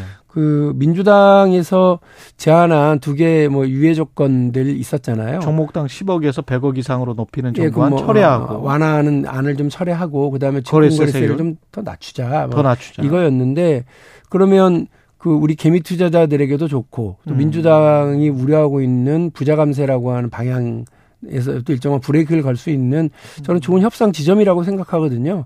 근데 일단 뭐 정부 여당은 뭐 안 된다 하고 이제 뭐 거부했거든요. 송일정 정책위 의장도 최강 시사에서 그 유예가 필요하다면 그냥 음. 유예 시켜 주면 되지 왜 조건을 붙이냐 네. 이런 이야기예요. 아니 이제 어, 그 아니 이미 정부가 2년 전에 하기로 했으면 하면 되지 왜 그거를 또 유예시키려고 하냐 이렇게 하면 서로 답이 없는 얘기를 하는 거잖아요. 그러니까 그런 거네. 성일선 예. 정책위원 정책위원장이 예. 정부 측 입장만 하실 게 아니라 정치인으로서 여당의 책임자로서 어 좀 이렇게 적절한 어떤 방안들을 좀 찾는 역할을 하시는 게 맞다고 좀 보고요. 예. 어 뭐 차협 지점을 못 찾을 것 같지는 않아요. 근데 음. 어쨌든 말씀드린 것처럼 2년 전에 그 법이 만들어졌는데 그걸 2년간 유예하는 과정에 아무런 준비도 하지 않은 채로 어 뭐 삼성하고 비슷해요. 어, 정부 당국도 배째라 이런 식으로 그 어쩔 건데 니네가 뭐 이런 방식으로 네. 하실 게 아니에요. 어. 네, 지금부터라도 유예를 위한 어 어떤 전제 조건들을 다시 한번 확인하고 예. 어 해야 된다고 저는 봅니다. 그래서 뭐 민주당의 제안을 좀 긍정적으로 검토하시기를 촉구합니다. 그 대통령실이 장경태 의원을 형사 고발했습니다. 아, 예. 허위사실 유포로 이거는 어떻게 보십니까? 아니 저는 예. 저이 도어 스태핑 사태 주- 그거랑 또이 연관된 장경태 예. 에, 의- 최고위원 이제 고발 사태 예. 이거 를딱 보면서 그런 말이 생각났어요. 그러니까 원래 그 명약은 입에 쓰고 네. 충어는 귀에 거슬린다 이거 아니에요? 음. 그러니까 듣기 싫을 거예요. 그런데 이런 식으로 그 나한테 비판적이거나 혹은 듣기 싫은 얘기를 하는 세력, 야당, 그다음에 언론을 이런 식으로 대하겠다는 건 그야말로 이제 제멋대로 해보겠다고 하는 신호탄이라고 봅니다. 음. 6개월 동안 엉망진창으로 나라를 이끌어서 국민들 피곤하게 하셨으면 그 6개월 이후에는 좀 달라진 태도를 보여야 되는데 어, 6개월 해보니까 이제 내가 제멋대로 해도 되겠구나라는 그 어떤 입장을 막 정확하게 한 거 아니냐 명확하게 음. 저는 되게 위험한 어 일이라고 보고요. 어 이건 오- 오- 오히려 좀 태도 변화를 어 이제 가져와야 될 시점에 이런 식으로 어, 국정 운영의 어떤 모습을 자세를 오만하고 옹졸하게 보이는 건 어, 심각한 문제라고 봅니다. 헌법 차원에서 보면 크게 보면 이제 표현의 자유와 관련돼 있는 것들이기 때문에 장경태 의원도 허위사실 유포 형사상 뭐 고소를 고발을 하는 거는 그렇고 그 비슷하고 그다음에 이제 MBC 전용기 탑승 배제 그 이후에 이제 비서관과 MBC 기자와의 설전 그리고 MBC를 출입 기자단에서 어떻게 좀 해봐라 라고 이제 대통령실에서 이렇게 그 조치를 권유한 것들 뭐 이런 것들은 이게 뭐 기자협회나 이쪽에서는 다 이제 언론 탄압이다라고 규정을 하고 있는데 의원님은 어떻게 생각하세요? 아, 저도 공감해요. 어, 그러니까- 언론 탄압이다. 어, 그 청와대 출입하는 기자단의 역할이 여러 가지가 있겠지만 예. 그 최고 권력을 최고자 견제하는 역할을 해줘야 되거든요. 음. 어, 그리고 비판하고 질문하고 그 질문 질문을 세, 이른바 어, 뭐 우리 고유의 표현대로면 쓰레빠 아, 질문을 쓰레빠를 신고 했다는 걸 갖고 시비를 거는 이런 권력이 어디 있어요. 그리고 팔짱 끼고 질문했다고 하는 네. 것도 이거를 어 이게 표현을 난동 이렇게 했대요. 난동. 예, 예. 어, 난동이라고 표현을 하고 예. 어 품, 품이라고 표현을 했던데 음. 그 저는 이런 식의 시, 예, 시선, 이런 식의 인식 음. 이 정말 심각한 문제가 있다고 봅니다. 그리고 특히나 야당의 최고위원이 어, 어, 뭐, 뭐 저기 사실관계가 틀렸더라도 예. 지적하고 싶었던 것은 어, 이런 식으로 어, 어떤 저 외교 활동을 하거나 혹은 그 저 이미지를 만들어가서는 안 된다라고 하는 지적하고 싶었던 바가 있었던 거 아니겠습니까? 가난의 대상화. 예, 예. 근데 이 부분에 대해서 어, 곧바로 그냥 이렇게 그 고발 조치하고 음. 막그 압박하고 하는 방식으로 하는 걸 보면 행간에 뭐 이 정부가 경제도 못하고 안보도 못하는데 수사만 잘한다. 아, 그- 그런 거 아니에요? 음. 이, 이 정부가 보여주고 있는 이런 식의 태도, 정치는 실종되고 수사와 압박, 그리고 뭐 탄압과 배제, 음. 어 낙인 찍는 거 이, 이런 것으로 가서 대한민국의 현재 위기 어 해결해 나갈 수 있겠냐. 음. 뭐 우리가 잠깐 앞서서 경제 얘기했습니다만 예. 그 이- 이른바 뭐 레고랜드 사태 예. 그리고 이른바 흥국생명 신종 자본증권 음. 사태 이게 화들짝 놀라는 일들이었거든요. 전부 다. 그럼요. 그러니까 예. 막그 채권 시장도 막 난- 난리가 나고 어, 이러다. 큰일 나는 거 아니야라고 예. 하는 공포감이 확 지금까지도 그 여진이 계속되고 있고 앞으로도 어 거의 perfect storm이라고 불릴 만한 경제 위기가 눈앞에 찰랑찰랑 와 있는데 예. 이런 위기들에 대해서 대처 제대로 했느냐. 시- 심지어는 레고랜드 네. 사태와 흥국생명 사태는 그 알고도 음. 눈 뜨고 당한 상황이거든요. 그래서 예. 저는 이거 눈을 뻔히 뜨고도 꼴을 먹는 상황인데 음. 이 정부가 가지고 있는 이런 어 그 무능함과 위기에 대한 대처 능력이 부족함 이런 것들을 어그 걱정하고 있는 판에 게다가 지금 국민들을 더 불안하게 만드는 언론 탄압, 음. 야당 탄압 예, 계속 가속화하는 건 적절치 않다고 봅니다. 시간이 한 5분밖에 안 남아서 이 저 이재명 당대표의 사법 리스크 관련해서는 제가 이런 식으로 한번 질문을 드려볼게요. 이상민 행안부 장관의 법적 책임과 관련해서는 이제 지금 설왕설래를 하고 있는데 네. 정치적 책임이 있다라는 거는 대부분 다 동의를 하는 것 같아요. 네. 국민 일반적으로 봤을 때도. 근데 이재명 당대표 같은 경우도 법적 책임과 관련해서는 지금 뭐 법정에서 가려야 될 상황이고 정치적 책임과 관련해서는 지금 민주당 일각에서도 어 이게 책임져야 될 부분이 점점 나타나고 있는 것 아닌가? 책임져야 될 시점이 아닌가? 뭐 이렇게 지금 주장하고 있는 것 같은데 어떻게 보십니까, 의원님은? 이재명 대표가 뭐 적절한 방식에 대해서 고민하고 있지 않을까? 뭐 이런 생각이 들어요. 적절한 방식에 대해서 고민하고 예, 있을 예. 것이다. 아니, 그럼요. 그러니까 왜냐하면 뭐 자타공인 측근들이 어쨌든 지금 어, 기소가 된 상태이거나 구속이 되어 있는 상태라고 하는 건 여러 가지로 기분이 나쁠 수도 있겠지만 그 부분에 대한 무언가 어, 본인의 입장이 무엇인지를 밝힐 필요는 있죠. 음. 일단 뭐그 정치적 동지가 또 뭐 그 구속이 됐고 탄압을 받고 있고 이건 야당 탄압이고 나에 대한 탄압이다 이렇게 인식을 하고 있는 걸로 알고 있습니다만 SNS에 그렇게 썼죠. 예, 예. 그럼 그럼에도 불구하고 이 부분 이 부분에 대한 어 그 어떤 뭐 본인의 입장 어, 어 그러니까 이제 뭐 음. 정치적인 책임 이런 부분에 대해서는 어, 고민하고 있지 않을까 어, 시- 싶고요. 유감 표명이나 사과나 뭐 이런 게 필요하다라고 보십니까? 음, 저는 뭐 일종의 그런 그 어, 저는 뭐 단호하게 맞설 거 맞선다 하더라도 예. 그런 정도의 정치적 책임에 대한 언급은 필요하지 않을까 싶습니다. 한겨레 익명의 다선 국민주당 의원이 그런 이야기를 했더라고요. 일반적인 국회의원이라고 하더라도 보좌관 두 명이 구속이 됐으면 뭔가 표명을 한다, 사과를 한달지 그런 이야기를 했는데 그거는 적절한 표현이라고 보세요.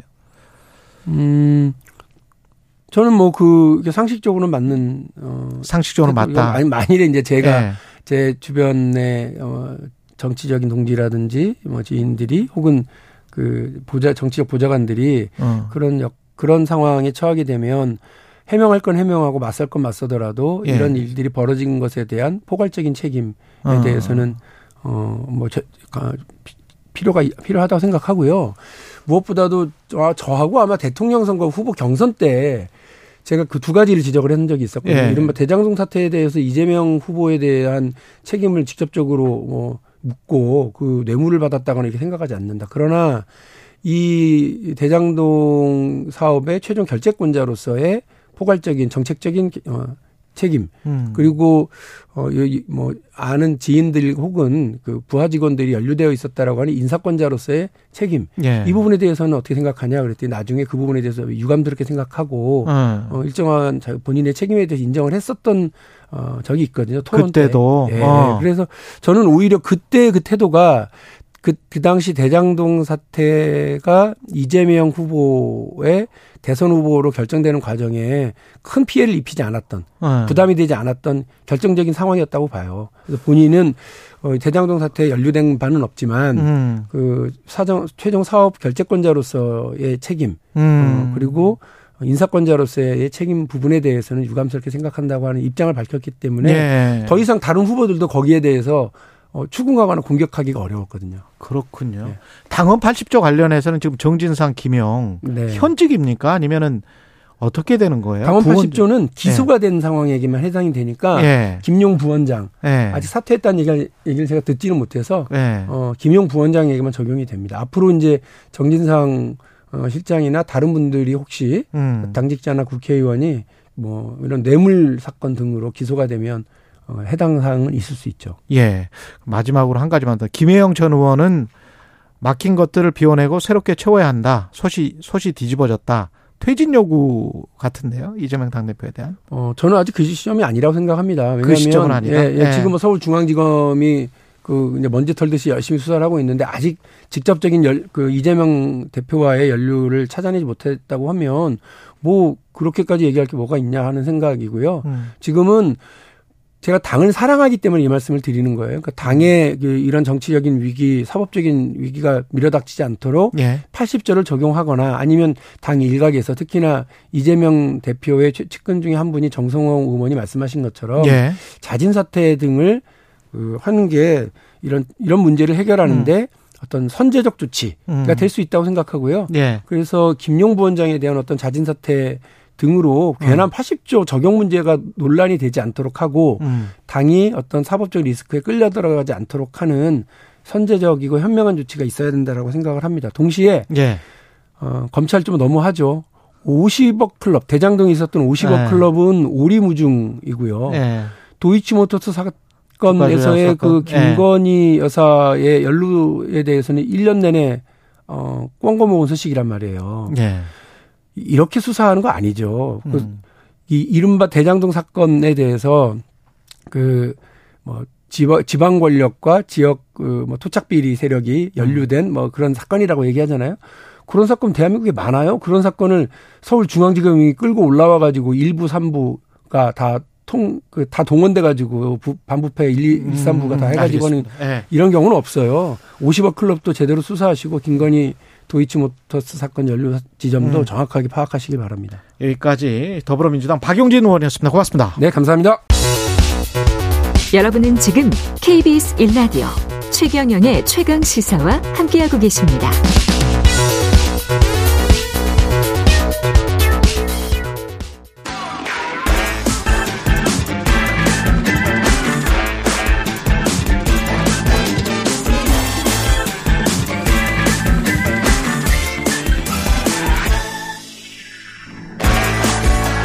네, 한 번 더 뉴스 오늘은 경향신문 박순봉 기자와 함께하겠습니다. 안녕하십니까? 안녕하세요. 예, 화물연대가 내일부터 총파업하겠다고 예고한 상태인데 이유는 지난번이랑 비슷합니까? 맞습니다. 예. 지난 6월에 파업했을 때랑 같은 이유인데 조금 달라진 건 있습니다. 일단 안전운임제를 계속하게 해달라. 음. 이게 첫 번째 요구 사항이고요. 예, 두 번째는 적용 범위를 확대해달라. 이 요구 사항이 있는 거고요. 안전운임제 좀 간단하게 설명을 드리면은 운송업계, 화물차 이 운전사들한테 일종의 최저임금제라고 비유를 할 수가 있어요. 예를 들어서 이제 운송업 파- 쪽에서 회사 쪽에서 이 운임을 너무 내려버리거나 아니면 무한하게 경쟁을 시키게 되면은 그럼 많이 많이 싫게 되고요. 그렇죠. 아니면 또 빨리 달리게 되고요. 예. 아니면 또 무리해서 일하게 되고 이런 상황이 벌어지는데 이게 결국에는 도로 안전하고 연결이 되게 되잖아요. 그러니까 이걸 막기 위해서 최소한 이 정도의 운임은 지불을 해야 된다. 이렇게 좀 정해 놓은 겁니다. 그러다 보니까 이름에도 안전이라는 게 들어가 있는 거고요. 그리고 임금을 안전운임을 결정하는 방식도요. 최저임금제랑 좀 비슷합니다. 화물차 화물자동차 안전운임위원회라는 곳이 있거든요. 이게 예. 제3의 기구인데 음. 여기에서 결정을 하는 겁니다. 그러니까 이제 일종의 업주가 일방적으로 정하지는 못하도록 그렇게 하겠다라는 거죠. 근데 이게 처음에 도입이 된 게 2018년에 법이 통과가 됐고 2020년 1월에 시행이 됐는데요. 그때 화주하고 운수 사업자들이 많이 반대를 했었어요. 그러니까 음. 그러다 보니까 법이 통과될 때 일몰 조항을 넣었습니다. 그러니까 일몰 조항이라는 거는 이제 해가 지는 것처럼 법이 시간이 지나면은 이제 사라지도록 되는 그런 조항인데 그 일몰 조항의 시점이 바로 2020년 12월 31일 즉 한 한 달 정도 좀 더 남은 그런 시점이 된 겁니다. 예, 그러다 보니까 이제 다시 한번 화물연대가 요구를 하고 있는 거고요. 일몰 조항 자체를 없애야 되고 또 차종 품목 다 늘려달라 이렇게 요구를 하면서 재차 파업에 돌입을 한 겁니다. 아직 하진 않았고요. 내일 할 예정이에요. 이게 혹시 뭐 그 안에 또 극적으로 타협되거나 뭐 이럴 가능성은 없나요? 가능성이 조금 뭐 완전히 배제할 수는 없는데 지금 네. 보면 입장 차이가 꽤 심각합니다. 심각해요. 어떤 네. 어떤가요? 정부 여당과 당정이 예. 어제 입장을 내놨는데요. 예. 일단은 지금 일몰제로 한 번 더 운영을 해줄 수 있다. 그러니까 3년 연장은 가능하다. 3년 연장 가능. 그리고 품목 확대는 안 된다. 차종 확대는 안 된다. 아, 이 입장이거든요. 안 된다. 그러니까 화물연대가 주장하는 거 두 가지 중에 하나만 그것도 조건부로 받아준 그런 꼴이 되는 거잖아요. 음. 그러니까 화물연대 입장에서는 지금 둘 다 안 된다라는 거예요. 3년 뒤에 또 싸워야 된다. 만약에 일몰제를 적용하게 되면은 아. 그것도 못 받는 거고 품목 확대도 차종 확대도 안 해주는 거 이것도 역시 못 받는다 이런 입장이고요. 예. 특히나 지난 6월 때 그때 파업했을 때는 윤석열 정부 아주 초기잖아요. 5월부터 시작이 됐으니까요. 그때 한덕수 총리 비롯해서 아주 강경 대응하겠다라고 나섰고요. 엄정 대응. 네, 그 실제로 뭐 수십 명이 현장에서 체포가 되기도 하고 또 몇 명은 구속되고 이런 상황이 있었거든요.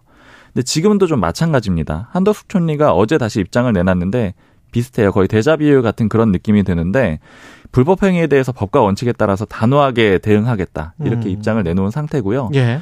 그리고 특히 이제 원희룡 국토부 장관 같은 경우에는 만약에 파업 참여 안 하고 정상적으로 운송하면은 뭐 예를 들어 통행료 같은 거 면제해 주겠다. 일종의 인센티브도 제시한 그런 상황입니다. 아, 노조가 분열될 수도 있겠습니다. 이렇게 되면. 일단은 지금은 단결된 모습인데 그렇죠. 좀 상황이 지나다 보면은 또 어떻게 네. 될지 모르겠습니다. 정부 아, 잘좀 합의가 됐으면 좋겠는데 이거 하시는 분들도 굉장히 좀 힘들더라고요. 그럼요. 예. 에너지 가격도 계속 올라가고 이 상황에서 뭐 그 도시락 먹으면서 이제 겨우겨우 열 몇 시간 이렇게 배달하고 뭐 이러는 거거든요. 네. 예시들 많이 나오는데 예. 매출이 1,500만 원인데 예. 뭐 이렇게 할부금 내고 이러다 보면 실제 남는 돈은 200만 원이고 그러니까 한 달에 가져가는 게. 네. 그리고 예. 안전운임제가 적용되지 않았다라고 하면 거의 돈을 못 받는다 이렇게 좀 하소연하는 그렇죠. 분들도 있더라고요. 예. 참 사실은 인건비에 관한 우리 생각이 조금 좀 바뀌었으면 좋겠다 이런 생각도 들고요. 음. 이태원 참사 이후에 인파 사고에 대한 이제 우려가 커져서 버스에도 지금 좀 안전하게 가자 이렇게 지금 되는 것 같습니다. 네. 특히 경기 광역버스 쪽에서 음. 입석을 전면 금지하는 그런 조치가 나왔는데 다는 아니고요. 경기도 전체 광역버스 절반이 넘는 그 운송을 담당하는 게 KD 운송그룹이거든요. 14개 계열사가 있고요. 이 KD 운송그룹이 지난 18일부터 입석 절대 안 된다. 이렇게 선언을 했습니다. 근데 사실은 이게 원래 안 되는 거였어요. 원래 음. 안 되는 거였는데 그전에는 이제 너무 가는 사람이 많다 보니까 현실적으로 그냥 어쩔 수가 없어서 태웠던 거고요. 그리고 정부도 이걸 알다 보니까는 원래 태우면 일에 적발될 때마다 20만 원 벌금이거든요. 예. 근데 벌금 부과 안 하고 실제로는 단속을 한 번도 안 한 거죠. 왜냐면 현실적인 이유를 좀 고려를 했던 겁니다. 근데 이번에 안전에 대한 관심이 워낙 높아지다 보니까 이제 KD 운송그룹 자체적으로 이제 입석은 없다 이런 입장을 내놓은 거고요. 그 이쪽 경기 일부라고 하면 인천이나 뭐 이쪽은 안 돼요? 아직도 입석 계속 태우는 거예요? 인천은 그대로 유지를 하고 있는데요. 좀 예. 규모가 좀 적긴 합니다. 4개 업체 9개 노선 정도 뭐 이런 정도기 때문에 많지가 않은 거예요. 그리고 일단 여기는 일단 입석 승차를 유지하기로 했습니다. 숫자 자체가 좀 적기 때문에 음. 아마 그 수요를 다른 데로 좀 빼기가 어렵다라고 보는 것 같습니다. 그러니까 불법인 줄 아는데 일단 유지는 하겠다라는 거죠. 근데 좌석에 가면 편안하긴 한데 못 탈까봐 그리고 뭐 버스 놓칠까봐 그것도 걱정이긴 하네요. 네, 사실 첫날에 이제 많은 언론사들이 현장을 좀 취재를 했거든요. 예. 전반적인 뭐 공통된 평가는 대란 정도는 아닌데 아. 꽤 기다려야 되고 좀 음. 불편은 많이 있다. 뭐 이런 평가들이 지금 있는 상황입니다. 그런데도 안전하게 가야지. 그렇죠. 안전이 최우선인데 네. 일단 좀 빨리 버스를 공급하는 수밖에 없을 것 같아요. 정부에서 그렇죠. 68대 더 늘려서 공급하겠다라고 했는데 음. 기사 모집하고 이런 시간들도 좀 걸리는 모양입니다. 그렇죠. 예. 그래도 안전이 최고입니다. 예. 지금까지 한 번 더 뉴스 박순봉 기자였습니다. 고맙습니다. 감사합니다. KBS 1라디오 최경련의 최강사 2부는 여기까지입니다.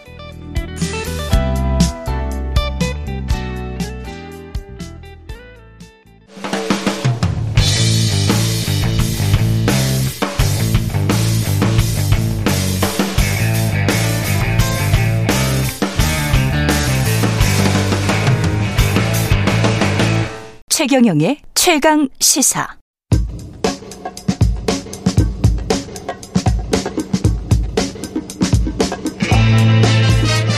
네, 우리가 접하는 뉴스의 태초부터 지금까지 뉴스 일대기를 쫙 살펴보겠습니다. 뉴스톱 김준일 대표, KBS 박대기 기자, 그들의 전지적 시점으로 분석하는 뉴스 일대기 지금부터 시작합니다. 안녕하십니까? 네, 안녕하세요. 예, 오늘은 활기차게 월드컵이니까요. 예, 월드컵 이야기입니다. 어떤 관점으로 지금 경우의 수 이번에는 따지지 맙시다 제발 뭐 저는 그런 관점으로 보고 있는데 지금부터 나오면 안 되지 경우의 수가. 예. 아 1승 1무 1패나 1승 2패면 어떻게 된다 이거 진짜 싫지 않습니까? 근데 그거 따지는 맛도 있어요, 사실. 뭐 시원하게 삼성으로 네. 올라가면 정말 좋지만 네. 또 그러니까 경우의 수에 따라서 우리가 얼마나 선전을 할수 있는지 뭐 이런 거는 또 나름의 재미 아닌가 그렇게 생각합니다. 그래요? 아 저는 재미 없더라고요. 이제 경우의 수는 박대 기자는 어떠세요? 네, 일단 손흥민 선수가 얼마만큼 이제 아. 부상에서 회복해서 잘 음. 뛰실지 좀 기대를 하고 있고요. 예. 뭐 현지 보도 들려오는 거 봐서는 헤딩도 잘 되는 것 같다. 헤딩도 된다. 예, 그리고 예. 그래서 어, 기대보다는 아니 그러니까 예상보다는 좀 더 나은 기대를 해- 해볼 수 있지 않느냐 이런 생각도 많이 듭니다. 이번 월드컵이 지금 처음으로 열리는 겨울 월드컵이다. 그리고 여러모로 좀 다르다. 뭐 이런 게 있다고 하는데 전반적으로 보면 뭐가 다릅니까? 일단 어허. 아, 그 무슬림 국가잖아요. 이슬람 그렇지. 국가다 보니까 네. 규제가 많습니다. 예. 그러니까 뭐 그 공공 장소에서의 노출이 심하면 안 된다. 옷도 예, 옷도 어. 구체적으로 이제 어깨가 드러나면 안 되고요. 네. 어깨가 드러나면 예, 무릎도 드러나면 안 돼요. 무릎도 예, 그래서 이제 유시민 보시면은 그 스포츠 캐스터나 아나운서들도 다 이제 어깨를 덮는 옷을 입고 그 이번에는 아 그렇군요. 예, 치마도 무릎 아래로 내려가 있는 상황입니다.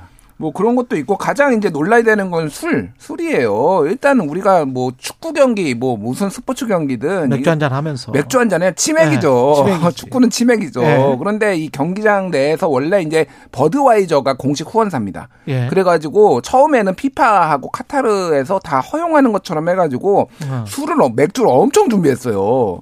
버드와이저가? 예, 버드와이저가. 네. 그리고 심지어는 그 술을 이- 굉장히 많이 이제 파- 판매도 하고 이제 뭐 하려고 했는데 이게 제한된 장소에서 아예 딱 정해진 부스에서만 먹고 경기장 내에서는 지금 못 먹게 못 하고 먹어요. 이렇게 하니까 음. 버드와이저가 그, 그 준비한 술을 엄청나게 그거를 우승팀한테 다 줘, 줘버리겠다. 그래서 사진 보면 어마어마하게 컨테이너 박스에 쌓여 있습니다. 그 술이 이거 이제 우승팀한테 주겠다. 이런 뭐 해프닝도 있었어요. 우승팀은 우승은 누가 할지 모르겠는데 음. 아르헨티나, 메시, 포르투갈, 뭐 호나우도 그런 이야기 하지만 어제 아르헨티나가 또 져버려서 네, 역시 예. 공은 둥- 둥글다 이런 생각이 들고요. 예. 사우디아라비아가 이긴 것처럼 그 기운을 받아서 우리나라도 내일 혹시 사상 처음으로 음. 남미 팀에게 이길 수 있는 그런 결과로 이어졌으면 좋겠습니다. 남미 팀한테 우리가 한 번도 못 이겼어요? 그러니까 우리나라 징크스 몇 개를 말씀드릴게요. 네. 이거 이거는 징크스를 깨라고 좀 네. 이렇게 뭐 희망적인 얘기를 먼저 하는 거는 우리나라가 지금 월드컵에서 34전을 했거든요. 월드컵에서 근데 여섯 번을 이겼는데 지금까지 음. 그런데 여섯 번 중에서 남미 팀은 없습니다. 다섯 어. 번이 어, 유럽 팀이고요. 한 예. 팀이 아프리카 팀이에요. 그러니까 어. 남미 무승 이 징크스를 깨야지만 우루과이를 이제 이겨야지만은 할 수 있는데 2010년 남아공에서 16강전에서 우루과이한테 졌어요 그때 수아레즈 핵이빨 아하. 수아레즈가 어, 예. 예. 예. 어, 두 골을 넣어가지고 2대 1로 1대 2로 졌는데 그게 음. 징크스가 하나 있고 또 하나는 우리나라가 조별리그에서 2차전을 이긴 적이 한 번도 없어요. 그러면 1차전도 주고 2차전도 진다는 이야기야? 아니 그러니까 뭐 예를 들면은 뭐 2002년 월드컵도 미국하고 1대 1로 그때 예. 안정환 선수가 헤딩 넣어 가지고 1대 1로 비겼잖아요. 이런 예. 식으로 비기거나 진 적만 있어. 그러니까 방금 말씀하신 대로 그러면은 징크스대로라면은 예. 승리가 없습니다. 1, 왜 2차전에. 1차전은 남미여서 지고 2차전은 2차전이어서 진단 말이에요? 뭐 비길 수도 있죠. 그러면 수도 뭐. 있다. 그러니까 근데 징크스는 깨라고 있는 거니까. 그러니까요. 예, 예, 예. 이번에 아르헨티나를 사우디아라비아가 이길 줄 누가 알았어요. 네. 예. 아르헨티나가 이제 우승 후보 두 번째 정도로 꼽히고 있는데 그렇죠. 브라질이 이제 1위로 한 20% 정도 확률이다. Nielsen Gracenote 이제 발표인데요. 아르헨티나 16% 정도 확률이고 음. 메시 선수 같은 경우에는 이번 월드컵이 마지막이다라고 공언을 했었기 때문에 어, 이번에는 꼭 이겨야 되는 그런 상황이었는데도 불구하고 사우디가 이겼습니다. 이번에 근데 제가 아침에 아주 이상한 기사를 뉴욕타임즈에서 보고 왔어요. 음. 그 1월에 The Athletics를 뉴욕타임즈가 인수를 했거든요. 그 아주 유명한 그 축구 축구 스포츠 전문 그 예. 잡지 예 이거 이쪽인데 그쪽에서 메시랑 사우디아라비아랑 2030년 사우디아라비아가 또 월드컵도 유치하려고 하잖아. 예, 예. 그 스폰서를 계약을 했더라고. 음. 메시가. 음. 근데 액수가 장난이 아니야.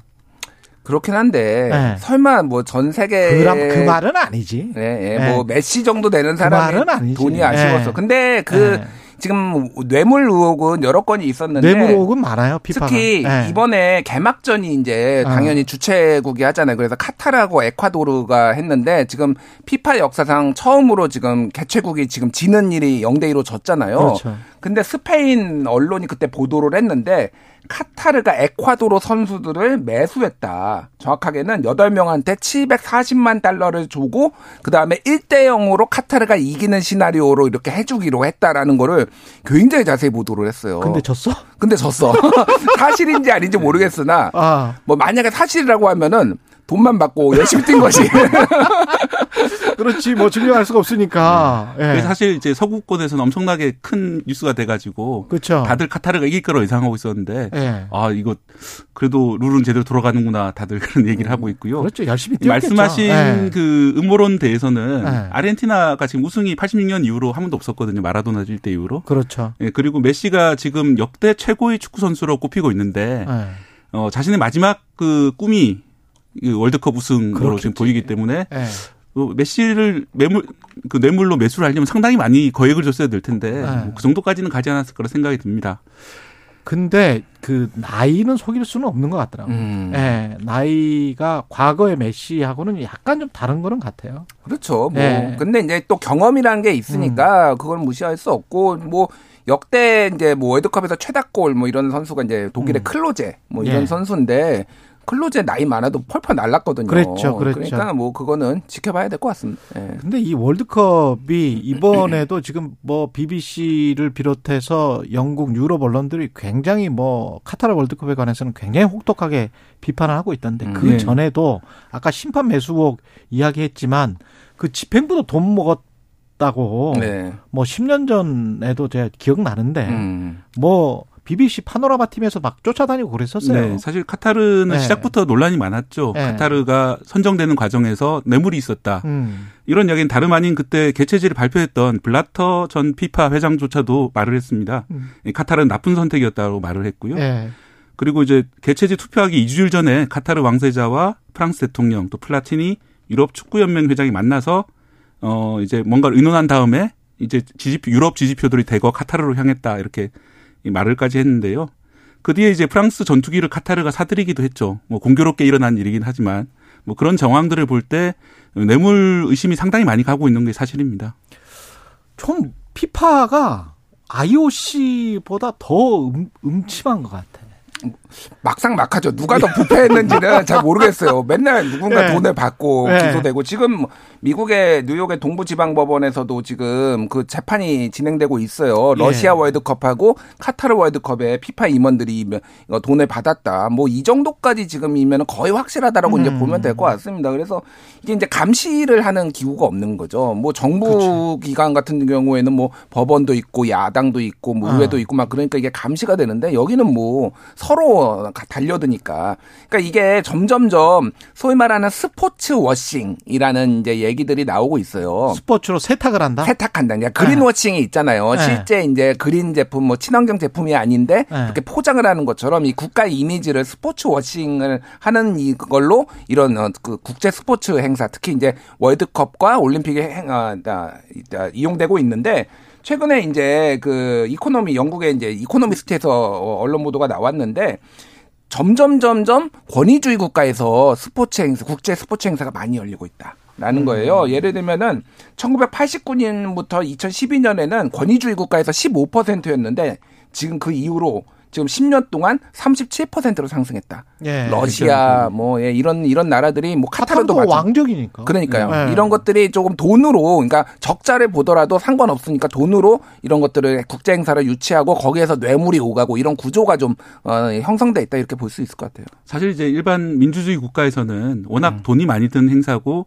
적자를 피할 수가 없거든요. 대부분의 국제 올림픽 행사, 그렇죠, 스포츠 행사 같은 경우에는 예, 그렇기 때문에 좀 적극적인 유치를 기피하게 되고 결국은 이 돈을 써서라도 어떤 자국의 홍보를 해야 되고 또 음. 자, 자국의 어떤 불만 세력을 잠재워야 되는 독재 정권에서 대부분 이제 신청하고 있는 그런 게 좀 안타까운 현실입니다. 근데 그, 그 나라에서는 sports washing이 되나요? 되겠지. 뭐 자국민을 어떤 결속시키는 거는 확실히 되겠죠. 국제적 그렇죠. 이미지도 있고 88 올림픽 생각해 보면은 이제 네. 전두환 정권 때 유치를 하고 그렇죠, 노태우 정권 때 그렇죠. 열렸는데 음. 그게 자국민의 자긍심을 고조하는 데는 그렇긴 확실히 하죠. 효과가 있었고 외국에도 어쨌든 한국이라는 나라가 있구나라는 음. 걸 알리는 데는 도움이 됐습니다. 그래서 우리나라 이게 지금 이 포브스에서 네. 이 경제 이제 손익 계산 뭐 유- 경제 유발 효과 그렇죠, 말고 그렇죠. 손익 네. 계산을 했는데 역대 최대 적자를 난 월드컵이 언제인 줄 아세요? 언제? 2002년 한일 월드컵이에요. 우리가 제일 적자였어. 예, 왜냐면 경기장을 어마어마하게 지어가지고 네. 그리고 역대 유일하게 흑자가 난 때가 2018년 러시아 월드컵. 우리는 나눠서 했는데도 그랬네요. 네, 나눠서 했는데도 그렇게 어쨌든 여기서 이제 그렇게 출산을 했고 음. 카타르 월드컵 같은 경우에도 지금 적자가 어마어마한답니다. 왜냐하면 경기장을 새로 다 지었거든요. 여기도 예. 인프라가 없어서 예. 그럼에도 불구하고 하는 데는 이유가 있는 거죠. 그리고 카타르 같은 경우는 지금 노동자들이 이주 노동자들이 뭐 6천 명 이상 거의 7천 명 가까이 죽었다고 하더라고요. 네, 근데 이게 네. 사실은 이 죽음이 좀 의문입니다. 왜냐하면은 부검을 할 수도 없고요. 카타르는 국법으로 아. 네, 대부분의 경우 부검도 하지 않기 때문에 그냥 자연사로 처리가 되고 있는데 어 사실 체감 온도가 거의 50도 가까이 된다고 그래요 한여름에는 와. 그리고 이게 반도처럼 튀어나와 있는 곳이기 때문에 습도가 되게 높습니다 이 지역이 어. 그래서 아마도 낮에 일하다가 탈진해서 밤에 자다가 이제 사망하신 걸로 보이는데 어. 정확한 사인이 밝혀지지 않았지만 어쨌든 6천 명 이상의 노동자들이 사망했다. 음. 그리고 아마도 상당수는 이 그 고열 다습한 환- 고온 다습한 환경에서 일하다가 사망한 것으로 보인다 이런 상황들이 나와 있습니다. 그러다 보니까 이제 뭐 유럽의 축구협회 열 곳은 아예 어, 노동자의 인권을 위해 어 이제 나, 나서라 이렇게 음. 공동 성명도 발표했고 영국의 BBC 같은 경우에는 개막식을 2분 만에 중단해 버렸어요 중계를. 경기도 지금 생중계 안 한다는데. 예, 그러니까 예. 이런 인권 문제들 이런 네. 것들이 너무 심각하다라고 해서 좀 보이콧하는 분위기도 있어서 우리도 이제 뭐 즐길 땐 즐기더라도 이런 부분들은 좀 비판도 하고 감안해야 될 것 같습니다. 예. 알겠습니다. 예. 그러나 24일 내일은 이겨야 되겠죠. 음, 예. 우루과이. 예. 우루과이를 이겨봅시다. 그 잉글랜드 대표팀 이번 경기 예. 뛰기 전에 무릎을 꿇고 처음에 있었거든요. 예. 그것이 이제 이런 차별이나 노동자 인권에 항의하는 어떤 메시지로 이렇게 이렇게 해석이 되고 있습니다. 예. 여기까지 뉴스톱 김준일 대표 KBS 박대기 기자였습니다. 고맙습니다. 감사합니다. KBS 라디오 최경련의 최강시사 듣고 계신 지금 시각은 8시 42분입니다. 예, 12구 이태원 참사가 벌어진 지 벌써 3주 지났습니다. 하지만 희생자 유족은 그 누구도 책임지지 않는 상황. 아, 분노를 하고 있고요. 목소리를 어제 냈습니다. 기자회견을 열고 그 목소리를 직접 전달하는 게 의미 있기 때문에 준비를 했습니다. 일단 들어보시고 이태원 참사 대응 TF 담장 민변의 윤봉남 변호사와 이야기하도록 하겠습니다. 12구 이태원 참사는 위로부터 아래에 이르기까지 총체적인 안전 불감증에 의한 간접 살인이었습니다. 저는 아들에게 약속했습니다. 아들 잘못 아니라고. 내 아들의 죽은 이유가 그 원인이 무엇인지 엄마는 우리 가족은 알아야겠습니다. 우리 아이들에게 사과하십시오. 책임 있는 자들은 책임지고 대통령은 진실성 있는 공식 사과하십시오. 마지막으로 우리 아들과 희생된 모든 우리 아이들에게 지켜주지 못해 미안하고 사랑한다고 큰 소리로 전하고 싶습니다. 사랑한다 아이들아. 사랑한다 우리 아들 너무나. 네. 민변 12구 이태원 참사 대응 TF 단장이시고요. 윤목남 변호사 나와 계십니다. 안녕하세요. 예, 안녕하세요. 기자회견을 열게 된 배경은 어떻게 될까요? 어, 방금 전에 유가족분들 목소리로 직접 나왔는데요. 정말 12구 참사는 그 국가 위기 관리 시스템이 총체적으로 작동하지 않아서 발생한 참사입니다. 유가족들이 언론과 카메라 앞에 서는 게 쉽지 않은 일인데요. 음. 그 참사 발생 후에 지금 뭐 3주 넘게 지나도록 아무런 이렇게 제대로 된 원인 규명이나 아니면 재발 방지 대책이 제대로 나온 것도 아니고요. 뭐 정치적 발언만 난무한 상황이었습니다. 따라서 이 안타까운 상황을 계속 지켜볼 수는 없겠다 싶어서 예. 직접 이렇게 나서게 된 겁니다. 그 유가족 분들이 어제 기자회견을 통해서 이야기를 좀 했고 KBS 9시 뉴스에서도 유가족 분이 나와서 기자 어 이 질의응답을 했습니다마는 가장 지금 원하고 있는 거는 뭔, 뭐고 정부는 어떤 조치를 그때 지금 그 동안에 해왔던 겁니까? 그러니까 사랑하는 내 자식이 예. 형제 자매가 가족이 길에서 죽었는데 예. 왜 그랬는지 예. 왜 살아 돌아오지 못했는지에 대해서 해명되지 않은 거 그게 음. 너무나 답답하신 겁니다. 예.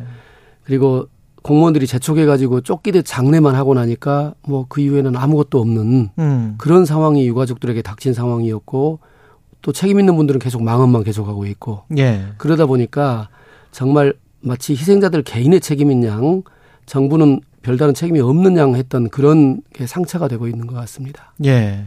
그래서 요구하는 게 한 여섯 가지 정도 되는데 진정한 사과, 엄격하고 철저한 책임 규명. 어, 이 나머지 것들도 이제 쭉 이야기를 나눠보겠습니다. 책임 규명과 관련해서는 피해자들의 참여를 보장하는 진상 및 책임 규명을 요구하고 계신단 말이죠. 이거는 어떤 방식이 될까요? 적어도 현재까지 진상이 어디까지 밝혀졌고 예. 향후에 어떤 점들에 대해서 더 이렇게 규명해 가겠다. 이런 점에 대해서 유가족들에게 설명할 수 있는 기회가 있어야 된다고 봅니다. 예. 그랬을 때 유가족들이 이러이러한 부분을 더 해주시오 하고 얘기할 수 있는 기회를 보장해 줘야 된다. 그렇지 않은 채 지금 3주가 지나도록 아, 수사 중이니까 알아서 다 될 거야. 음. 그리고 나서는 아무 조치가 없다는 것은 이거는 부적절한 대응이다. 이렇게 생각합니다. 어제 유가족 피해자분들이 전부 다 모, 모, 모은 건 아니죠. 예, 그, 중에 일부가 뭐 예, 있죠. 그러면 민변에 지금 이 관련해서 소송이라도 내겠다라고 하고 기자회견이라도 해야 되겠다라고 하신 분들은 몇 분이나 계시는 겁니까? 지금 어제 더 이렇게 참여하신 분도 계셔가지고 예. 희생자 기준으로는 38분. 아. 그리고 전체 유가족 한 60여 명이 저희에게 그런 의사를 밝혀왔습니다. 그러니까 앞으로 이제 다른 쪽으로 가든 어떻든 간에 유가 쪽 분들이 관련해서 어떤 법적으로 문제 제기를 할 가능성은 굉장히 높아졌네요. 예, 그렇게 생각합니다. 예, 민변 쪽으로도 계속 연락이 올 것이고, 다, 뭐, 다른 쪽으로도 갈 것이고, 뭐, 그렇게 되겠습니다. 그럼 정부는 일원화해서 대응을 할 수가 있을까요? 일대일 매칭 관리를 하겠다, 뭐, 이런 이야기는 분명히 했었었는데, 그게 제대로 된 것 같지가 않아요. 어제 기자회견을 보면. 네, 저도 유족들 말씀을 들어보면은 예. 뭐 일부 트라우마 지원센터를 이렇게 지원받은 적이 있다는 분은 계셨고요. 예. 다른 분의 경우에는 뭐 장례 치른 후에 아무런 찾아온 사람도 없었다. 또는 뭐, 뭐, 전문가도 아닌 어떤 심리 상담 한다는 어. 얘가 와서 그냥 보내, 보냈다. 뭐 이런 분도 계셨습니다. 전문가도 아닌 심리 상담을 한, 한다는 사람이 그냥 와서. 그냥. 설문조사 하듯이. 설문조사 하듯이 몇 가지 왔다. 물으니까 아, 그냥 돌아가라고 그렇게 말한 적이 있다고 합니다. 예. 그러니까 진정한 사과는 대통령의 진정한 사과를 지금 유- 유족들은 원하는 것이고요. 헌법상 국민의 생명과 안전 보장 책임은 대통령에게 있다고 봅니다. 음. 따라서 대통령이 나서서 정부가 잘못했으니 충분히 이렇게 하겠다. 이런 말씀을 하셔야지만 진정한 사과가 아닌가 이렇게 네. 생각합니다. 그리고 마지막 부분에 2차 가해 방지도 있더라고요. 근데 2차 가해가 지금 심각합니까? 온라인상으로 2차 가해가 있습니다. 그러나 음. 저희가 그게 어떻다 하는 걸 말하는 것부터가 또 다른 또- 또 다른 파생을 때문에. 예, 말할 수가 있기 때문에 예. 저희로서는 법적 조치를 곧바로 진행하는 것으로 그렇게 대응하고 있습니다. 법적 조치를 곧바로 진행하고 있다. 그래서 정말 2차 가해는 정말 하지 마시고요. 예. 피해자에 대한 적극적인 지원은 어떤 것을 이야기하는 걸까요? 지금 피해자들이 가장 원하고 있는 게 철저한 진상규명입니다. 예. 따라서 그런 점에 대해서 지금 수사에서도 빠짐이 없도록 하고 음. 또 수사뿐만 아니라 다른 여러 가지 행정적 재반 조치에 의해서 그 잘못을 규명하고 책임을 규명하는 작업을 선행해야 된다고 봅니다. 그리고 지금 서른 서른 여덟 그 명의 희생자들의 가족이라고 말씀을 하셨는데 어제 기자회견 보니까 참사 직후에 유가족들이 모일 공간도 공간도 없었고 그, 그런 어떤 여지도 안 만들어 준 것 같은데. 그러니까 쫓기듯 장례를 한 것도 그렇고요. 네. 그리고 44군데 이게 저 희생자들이 흩어져 있었습니다. 예. 그러다 보니까 원래 지침에서는 합동 장례로 갈지 개인 장례로 갈지를 아. 묻도록 되어 있는데 예. 뭐 그런 절차도 전혀 없이 음. 언제 치를 거냐 뭐 3일장이니까 우리나라는 그렇죠. 짧지 않습니까? 예. 뭐 지방이면 빨리 지방에 가야 되지 않느냐 예. 이렇게 재촉하듯이 그 조치한 게 다였고 음. 이그 이후에 어떤 유가족들끼리 만날 수 있는 공간이나 모일 수 있는 기회를 제공하거나 이런 조치는 전혀 없었던 것 같습니다. 진상 규명의 핵심은 뭐라고 생각을 하세요? 그 지금 현재 수사기관에만 맡겨져 있는데 음. 저는 진상 규명에서 책임 그 소재에서 안 밝혀진 부분이 그 윗선에 즉 다시 말해서 책임 있는 지휘 지휘자 급에서의 잘못이 뭐가 있는지가 첫 번째인 것 같고요. 그리고 한 가지 잊지 말아야 될 게 참사 이전에 예. 사전 대비가 어떠했는지 뭐 재난안전법상에 주최자가 없으니까 상관없다는 헛말도 나왔지 않습니까? 예. 그런 사전 대비에 대해서 법적 의무가 얼마만큼 있었는지를 살피는 것도 그렇고요. 음. 그리고 참사 이후에 대응 과정에서나 아니면 그 이후에의 어떤 조치에서의 미흡한 점 이런 점까지를 총체적으로 다 살펴야 된다 이렇게 생각합니다. 그 길거리에서 그, 그, 난 사고, 이 국가가 관리하는 이제 공, 공공도로일 수도 있을 것 같은데, 사전 대비와 관련해서는 법적으로 어, 어디까지 물을 수 있을까요? 책임을? 그 재난안전법상에 음. 말하자면 사회적 재난이라고 지금 이렇게 칭, 저, 칭하지 않습니까? 네. 그러면은 그거에 대한 총괄 책임은 행정안전부 장관에게 있습니다. 예. 그리고 용산구청, 서울특별시 이런 지방자치단체 역시 음. 말하자면은 사전에 다중 인파가 모일 거를 대비해서 예. 어, 재난안전 관리를 해야 될 책임이 있습니다. 정부가 지금 일괄적으로 국가 배상 검토한다. 이거는 대통령실에서 나온 이야기인 것 같은데, 이런 조치들에 관해서는 어떻게 생각하십니까? 뭐 당연히 해야 될 조치인데요. 음. 그 어쨌든 유족들의 지금 요구는 금전적 문제 이전에 예. 오히려 진, 철저한 진상 규명과 책임 규명을 원하고 있기 때문에 음. 역시 그 부분이 함께 선행되지 않으면은 뭐 지원 대책만으로 끝날 문제는 아닌가 아닌가 이렇게 생각합니다. 이게 법률적으로는 어떻게 되는 건가요? 민사입니까? 형사입니까? 그러니까 형사적으로는 지금 그 경찰청에서 수사하고 있는 게 음. 형사 뭐 업무상 과실치사상죄니 직무유기죄니 이게 논의되고 있는 거고요. 예. 저희 국가배상 소송은 민사 소송이 됩니다. 음, 그렇게 되네요. 예. 같이 그러면서 이제 연계가 되겠네요. 네, 예, 그렇습니다. 그렇죠. 유가족 분들이 이제 법률 상담하시면서 법률 상담만 아니고 이게 심적으로도 그 굉장히 고통스러우실 것 같아요. 변호사님도 그 여러 가지 이야기를 들으셨을 것 같은데 어떤 이야기가 가장 가슴에 남으셨어요?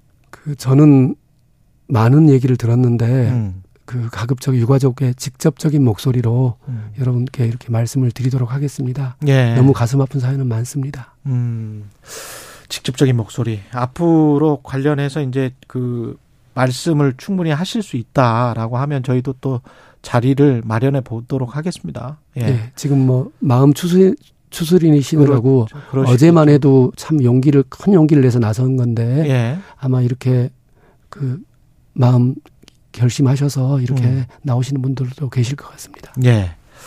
지금까지 예, 이태원 참사 아, 대응 TF 담당입니다. 민변의 윤봉남 변호사였습니다. 고맙습니다. 예, 감사합니다. 예. 11월 23일 수요일 KBS 일라디오 최근의 최강 시사였고요.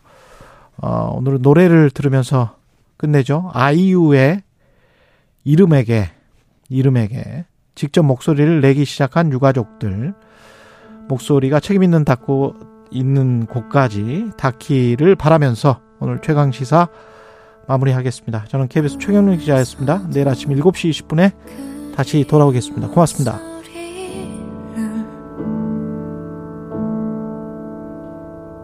이름